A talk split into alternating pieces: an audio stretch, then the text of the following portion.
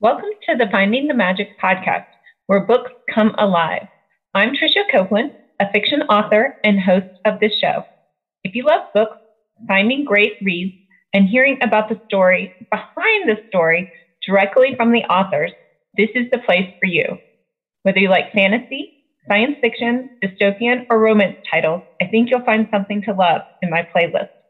Listen in to discover something magical about a book or two today.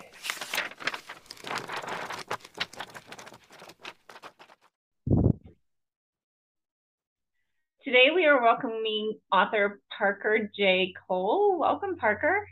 Hi, how's it going? It's good to be here. Thank you. And I had the pleasure of meeting in person, Parker, this past summer at the Deadwood Reads event. So that was very exciting. I'd seen Parker online and we crossed paths a couple of times online, but um, yeah, it was super cool to meet you in person.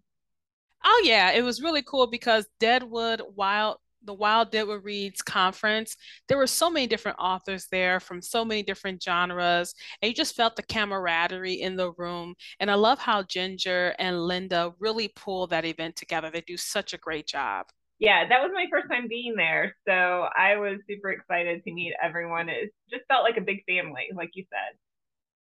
Yeah, and I'll be there again this next year. I already booked our room and we got a suite this time. My girlfriend Lynn and I, we have a suite because I I go to her house during that week of the conference and then we drive all the way to South Dakota for the conference. So, okay, yeah. yeah. I where are you coming from? So I'm in Michigan, right? And then I travel to Lynn, hang out with her, her hubs for like a week or so. And then that's our tradition is to go to Deadwood. So that's nice. what we've been doing. Yeah, I had a bit of a drive up from Colorado as well, but I'd never been there. So it was really pretty for me to see that part of Wyoming and northern South Dakota. So that was fun.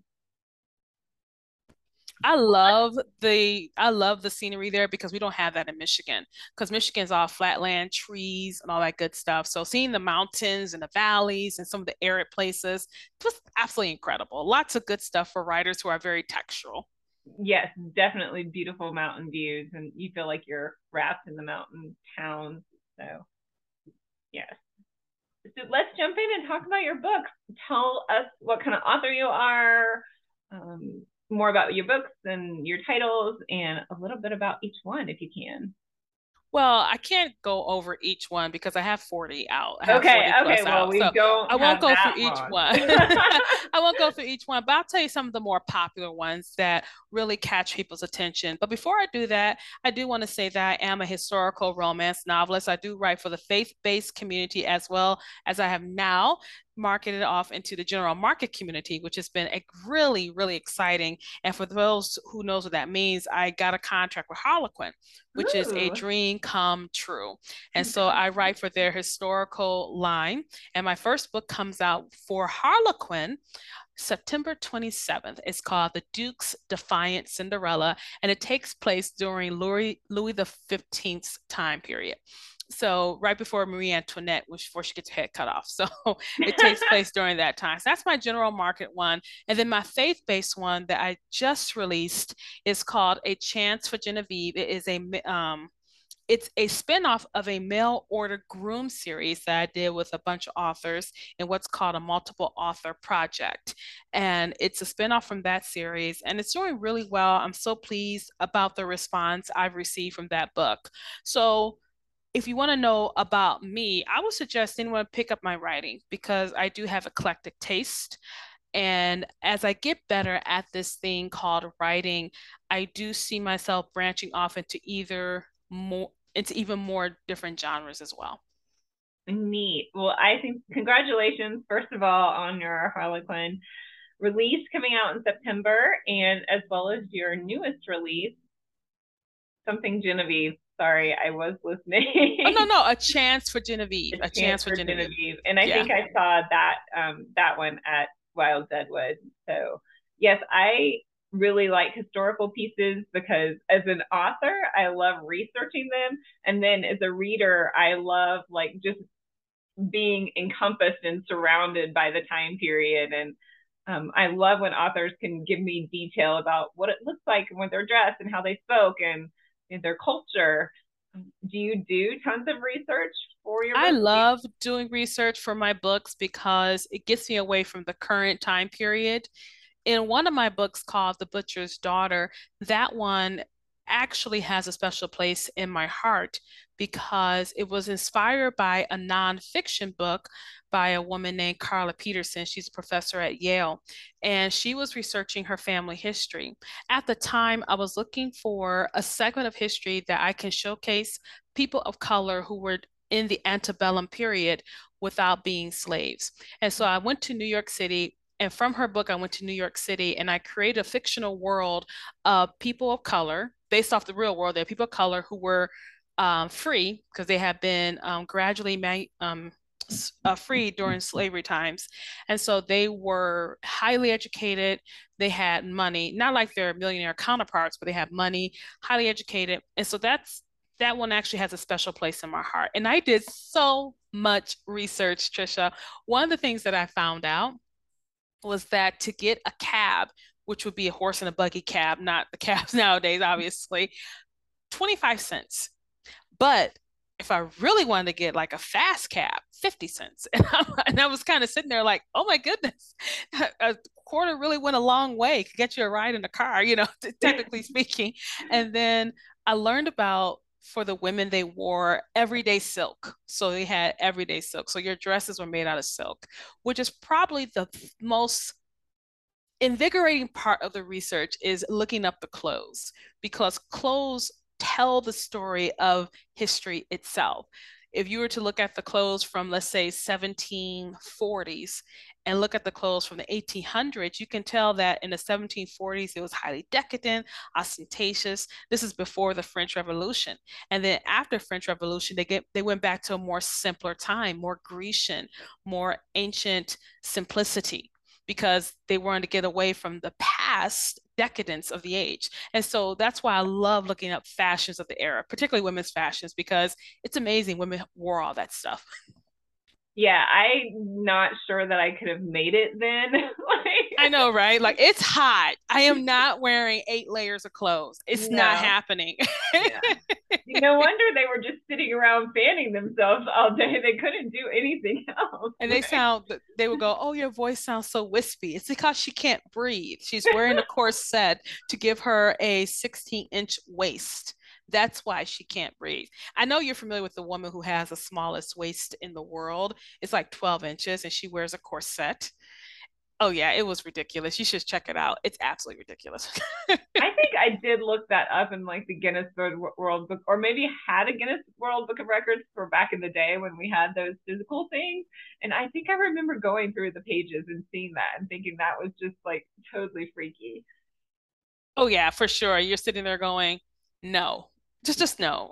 no, not at all. It's, it's, interesting to see, but that's what I like about research being a historical romance novelist. And I love exploring history through the vehicle of romance. I think romance is a wonderful genre to explore interpersonal relationships and to also capture the era.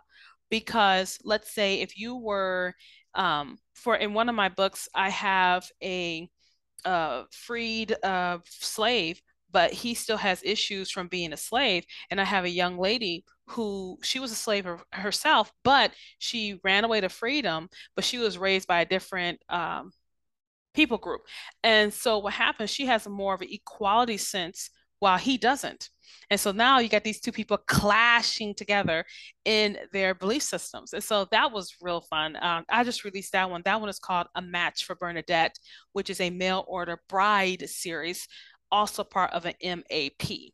So, in case when people know about that. Multiple author program, just quote or asterisk right there. That's so interesting. So, did the male character believe he was not equal or lower in value to the? It's just that he completely distrusted people because okay. of his time on the plantation, and he was uh, when he came out of out of slavery, he was raised from a different um, perspective and she was raised from a different perspective because she was raised by the quakers and he was raised by the presbyterians not that that's a really big deal in real life but they were both raised separately but the quakers had a whole idea about equality and the Presbyterians had a different idea. So when they meet, their love story, they clash, they conflict, you know, they crash together. So that was really fun writing that. And then in it when I write historical romance, that's just the important thing is to really highlight the couple, really highlight the romance, and then hopefully you learn something along the way. That's really neat. My most recent release that comes out tomorrow actually is set in the Aztec Empire in 1820s. 1921 um, is when it kind of culminates. But I had a lot of fun researching their culture and learning that in their culture, like men and women were considered equal. Um, there were different classes of working people. They had slaves as well as like indentured servants. Um, and then the working class, and then they had the kings, and then they had the priests and the shaman.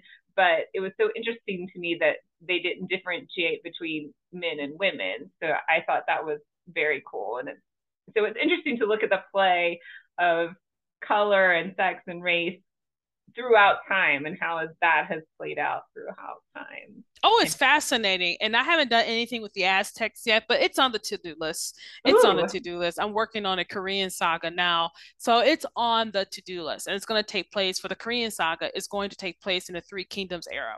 So that's even before the Joseon era, which is really popular in K-dramas. I should probably tell your followers that I have a lot of interest. So so I don't try to put me in a box because that box will not fit. so. That's how I am sometimes, but that's exciting. So definitely ping me when you start working on your Aztec romance. Oh, for sure. You just went on the index card to people to ping. So I'm excited. Awesome. Okay, so you have a Harlan Harlequin coming out, you have faith-based romance, but you have 40 titles. So what and you say you have K K drama coming or you're working on that? Yes, yeah, so I'm working on that now. I'm I'm in the research stage now because I of course got I I um, have a network of people I can reach out to. So I reached out to a professor of Korean history, talked to him. Then he sent me some things to read. So I'm in the reading process to get more of an idea of what's going on. That's where I am right now. And I love to read. Reading will never be boring for me, except if it's taxes. I don't want to read out taxes. No. no taxes, Tricia. No taxes.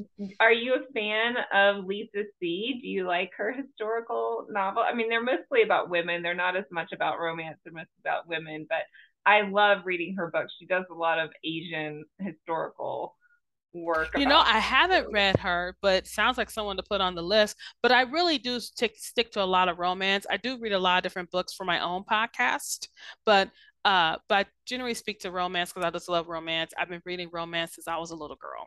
When yeah. I found my first Harlequin at 14 years old under my cousin's bed.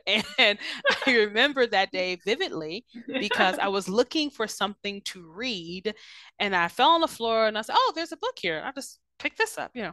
And I started reading it and I said, Oh my gosh, what on earth are they doing? You know, so, and I knew my mom would kill me. So I would, uh, I read it upstairs and that's how I got into romance. Before then, I read Stephen King.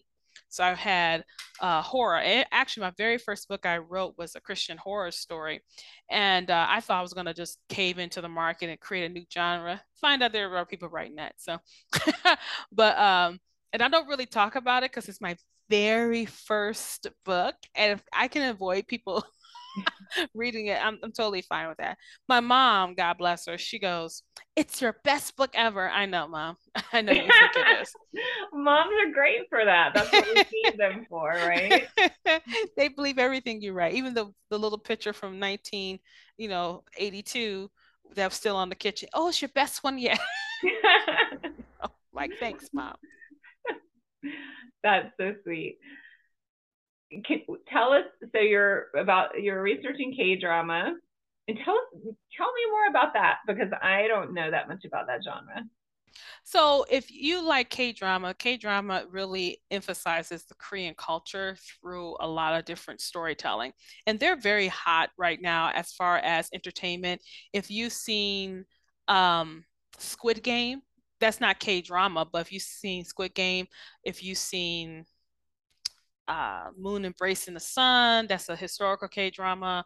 there's so many of them and they're short series so you may have upwards of 16 maybe 20 episodes if it's really popular it can keep going on and k dramas are really unique because they have really great storylines and the actors really embody their characters to the point where you go this guy is real, even though he's a character.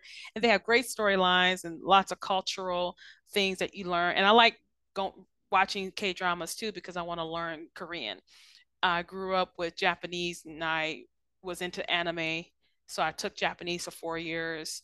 And I still like anime, but I love K dramas and um, C dramas for that matter, which is Chinese dramas. They got Thai dramas, you know, but I particularly love K dramas. And K dramas are really, really hot right now as an entertainment. If you want to see one that was really popular that I liked, there's one called Moon Embracing the Sun. That's like my favorite historical one at this time. And then for a contemporary one that has a fantasy element to it, you want to watch Goblin. So, just to our listeners who just want to watch a show, Moon Embracing the Sun, I think, had 20 episodes, and Goblin, I believe, had 20. I may have that off, but oh, I loved it. I absolutely love those shows. I'm writing them down because I I'm looking for the next um, thing to watch because I was just. Well, they're not current. I had a weekend of um, ironing and chores and cleaning my house, so I always watch and listen while I'm doing those things. Oh yeah, but they're they're I like them. They're not current because I think Goblin came out back in 20 what 2016 2017 and moon embracing the sun is even further back but when i got into k dramas those were the oh if you want to see a paranormal one the one that really got me into k dramas you want to watch the master sun and that sun spelled s-u-n that was a ghost one um, but it was so good. I loved it. And there's so many i could keep going on and on and on but i won't do that because you know there's other things to talk about. But yeah how did you get into writing what started i mean you said you've been a reader for forever it sounds like how did you start writing you, you tell, talked about a, a little bit about your first book but what made you like push the button or pull the plug as to say i am one of those people who have been blessed to know that I would always be a writer. There was no doubt in my mind that that would ever happen. And I give credit to my grandmother who taught me how to read and to write. So there is no memory of where I wasn't reading or writing what I didn't know is that I would be the type of writer I am now. At the time, I thought I would be a horror writer because I grew up reading Stephen King, and my mom didn't like me reading Stephen King, so I had to hide his books too. So, because she was like, no, don't read all that scary stuff. So, a lot of that has to do with that. And my grandmother was into horror too. We used to watch horror movies with Granny.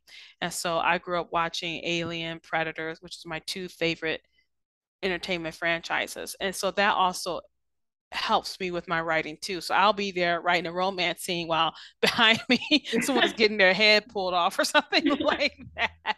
So it's very eclectic. But when I took myself seriously, when my that's the thing that stops the, someone from being a hobbyist to being an actual writer is when you take yourself seriously. I had lost my job in 2010 and I was working with an ancient artifact called a five and a half floppy disk and it's an ancient artifact from the Roman Empire. and what happened, I had my first book on that disc. And I said, I'm tired of seeing you on this disc. I want you out there in the world. I want people to read you. And during that time, I was approached by a vanity press and I coughed up three grand to have my book published. And I did that. I will never, ever recommend that, but at least got the ball starting. And now 12 years later, I am where I am now. So I tell aspiring authors out there if you don't take the first leap, you never know where you will end up. I think that's so true and so poignant. Yes, like it does take a leap of courage and faith in yourself, I guess, and um, but definitely courage to push that first button to to finish the first manuscript to send it to an editor to you know hold your breath while you get those edits back and how many red lines are on the page. Um, and you're right, your your work does continue to improve over time. But it does yeah. take courage though, Tricia. I like that you said that. Think about it. As an author, you have poured yourself into this book. You know every word, what the characters think. And then you're going to say, Here, world, here's my child. Isn't she lovely? And you are open to people saying, I hate this kid. That kid looks ugly. and then you're told you can't go out and defend your child. You just have to what? Suck it up and develop a tough skin. Think about how many movies we've seen that we hated. Like one movie that everyone liked that I hated was Kill Bill. I hated that movie, right? I did not get what the big deal was but other people are like, oh, that's such a good movie. I said, in what world is that a good movie? right. But you don't see the producers of the movie coming at me with swords ready to kill me. They just have to suck it up because entertainment is subjective. Just like reading is subjective, what you may think is the best thing since sliced bread, someone else goes, nah. right. And here's the thing you have now gotten the courage to open your book child to that type of scrutiny, to that type of feedback. That takes a lot of courage.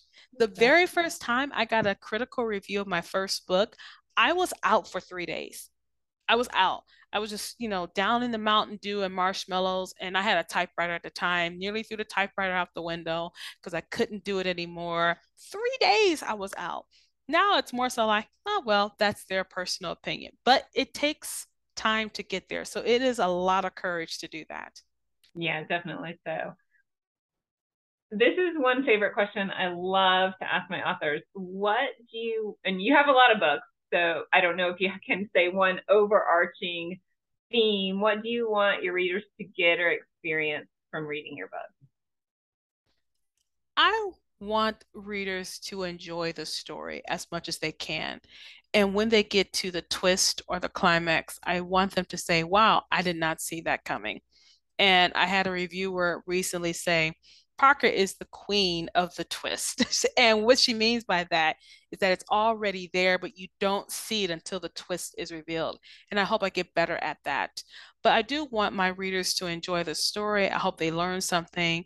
And I hope they will keep following me as my writing career changes yeah, I think when you in I don't even know what the word for it when you infuse that's a pretty good word your books with a type of writing that brings the reader in and helps them really be in the character and feel what the character is feeling and then be in their world and learn something about those worlds and maybe take it somewhere else that that knowledge somewhere else and that's when your readers become your super fans and become sort of like one with you almost because they are your reader, right? And you talk about um, people that may not like your book. Well, they're they're not your reader. they're not the perfect reader for your book. So it's interesting you say that. I had a reader tell me recently, about a couple of months ago, she said, I have seen you grow as a writer. And it was the most beautiful compliment I could have ever received because I thought I was doing that. And one thing that happens to writers the more they continue to write is that your life experience is going to color your writing. For example, I lost my grandmother November 5th of 2021. Anyone who's followed me online, I shared her for years on Facebook. And that was a change in reality for me. All of a sudden, the woman who had always been there wasn't there. And what happened is that I took all the pain from that passing and I put into a match for Bernadette. So, in the beginning of the book, her second mother is dying. And it's not a spoiler because it's the first chapter. and I didn't realize until I read it. I said, "Oh my gosh, this is me and Granny," and I didn't realize I had done it. And someone said, "Wow, you did a really good job um, evoking that grief." I said, "Because I have now experienced that grief, and I've been around people who have passed away, but not someone who was an integral part of making me the person that I am today." So, as writers, one of the things that helps you write is to experience life, and I say that in a way because so many people who are writing today, they're simply trying to write better stories of what's already out there. But when you experience life, when you have a life experience, that's going to color your writing. So instead of watching a video about the mountains, go see the mountains. Go see them because being in front of that majesty and that rock, seeing a sunset, that's going to change how you view sunsets. And that's just something really small. Imagine experiencing losing a job and being the sole caretaker of your home. Imagine that. How would your character feel now if they experience that? Not that I want you to lose your jobs or anything like that, but having life experience will help you become a better writer. Go ahead and live life. Live life. Don't live it behind the screen. Live it out there around people. Risk knowing people, risk relationships. People are worth knowing but they can also hurt you. And I can see the the lure and the attraction of just having a virtual presence. But people are worth knowing. Some of the best people out there who know you the best are often the closest to you, and they have the capability of hurting you the most. But and the same token, they are the best people to have in your corner. So experience relationships, not just the virtual ones. Spirit experience going out, having dinner, going out to the park, experience that. That's going to color your writing. That's interesting. Yeah. And we're so great. Oh, I'm grateful now that at least we've come through that, mostly the 2021s, um, and are able to get back out and be with people in our tribes and do that again. Yes, I went crazy, Tricia. I don't know. I was going insane. I'm an extrovert. So, not being around people, I was banging my head into a wall. so, uh, I actually made up an errand when I saw a little kid outside during 2020. I made up an errand and went outside the car. I was like, "Hi, how are you?" And he's like, "Who's this freak?" You know, because his ball had fallen. Mm-hmm. and he he lived next door at the time and I said, Hi, how's it going? How's your mom? He's like, She's fine. Okay, I'm gotta go. you know, but yeah, I was so desperate to talk to anyone at that time. So yeah, I'm I'm more introverted. So when you say go out, meet people, talk to people, I'm like, okay, I could do that for five minutes. Now I need to come back inside. my poor extra my poor introvert writers. I understand. I did not get what it's like to be an introvert, but I did a podcast about it because I wanted to know. And introverts have told me the energy it takes to be around people, it can be often draining. So you got to get psyched up. Okay, I'm going to meet people today. All right, we're going to meet people. Come on. Come on. You can do it, Tricia. Come on. Meeting people. Meeting people. It's kind of like you have your boxing gloves on in front of a punching bag. And you're like, okay, we're going to get punch the bag. And you hit the bag, it doesn't even move. yeah, because it's like for as much as I love events like Wild Deadwood Reads, um, I love meeting people. I love hearing the stories. I love talking about books and writing and all of that.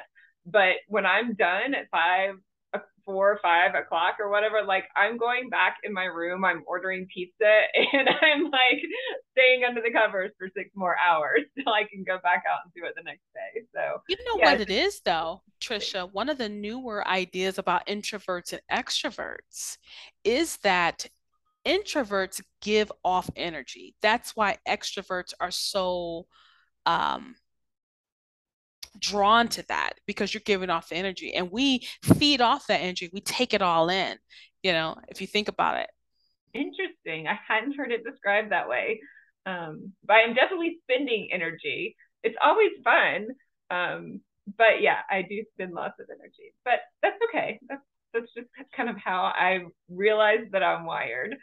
So i go back in my cave and i get my more energy and then i come back out again because think about it, it's draining, right? But if I'm around it, I gain more and more. I get very excited and I get hyper. And I'm like, just give me more, give me more, give me more. And you're like, I can't. Go away, PJ. Go away. I can't do anymore. You've drained me dry. so yeah, so that's just some way to look at it. Interesting. Well, fun, fun. It has been so great talking about your book. Tell us again, like your most recent and upcoming titles and where we can find you. So, my most recent book is called A Chance for Genevieve. and it is part of the Last Chance Bride series, which is a spinoff of a mail order groom series called Blizzard Brides. So I would love to get your ideas about that. Now, if you'll bear with me for a minute, Tricia. I gotta tell you about my newest release that's coming out end of this month in August. It's called The Butler's Daughter, and it is book two of that book I mentioned to you about the butcher's daughter, which takes place during the antebellum with free people of color.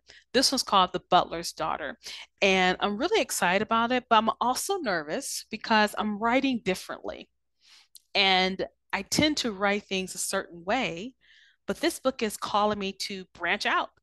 and I'm not used to branching out. So I'm learning that sometimes the story has to be told a certain way and you have to obey that story because you want that story to be told to the best of its ability so it's called the butler's daughter it will be out at the end of this month and i hope readers enjoy it. So it's called The you, Butler's Daughter. Mm-hmm. Can you give us a preview of how you're changing? Are you going from first person to third person or? It's more so the storytelling aspect. Usually, when I write a romance, I follow the formula that the hero and the heroine meet at the beginning of the book because the book's really centered around them.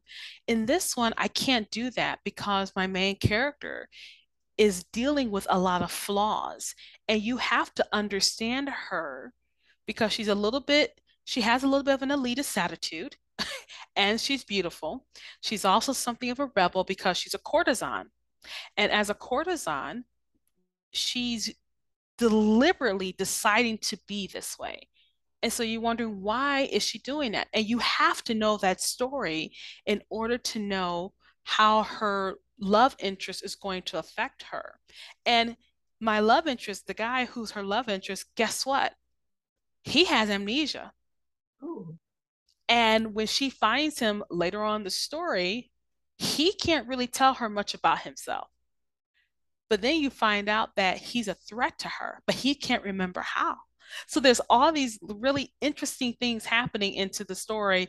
And I've never written one like that. I've never written one with um, where the, they didn't meet in the beginning, or if they do meet in the beginning, they come up later. It's not as straightforward as I would like it to be for a romance, but that's okay. It's okay. And the other thing is that I have multiple POVs, and I prefer to keep those POVs limited. But for this story, I can't because they're all going to collide at a certain point and you need to see the collision. You need to see the debris from the explosion when they collide. So that's what makes it different for me. And I say that purposely for our listeners out there who are aspiring authors. Don't be afraid to do something different with your writing.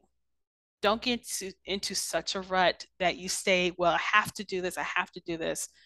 Go ahead and experiment. That's the best part about writing. Yeah, it sounds like you're creating a lot of suspense in that. So, yeah, I'm intrigued.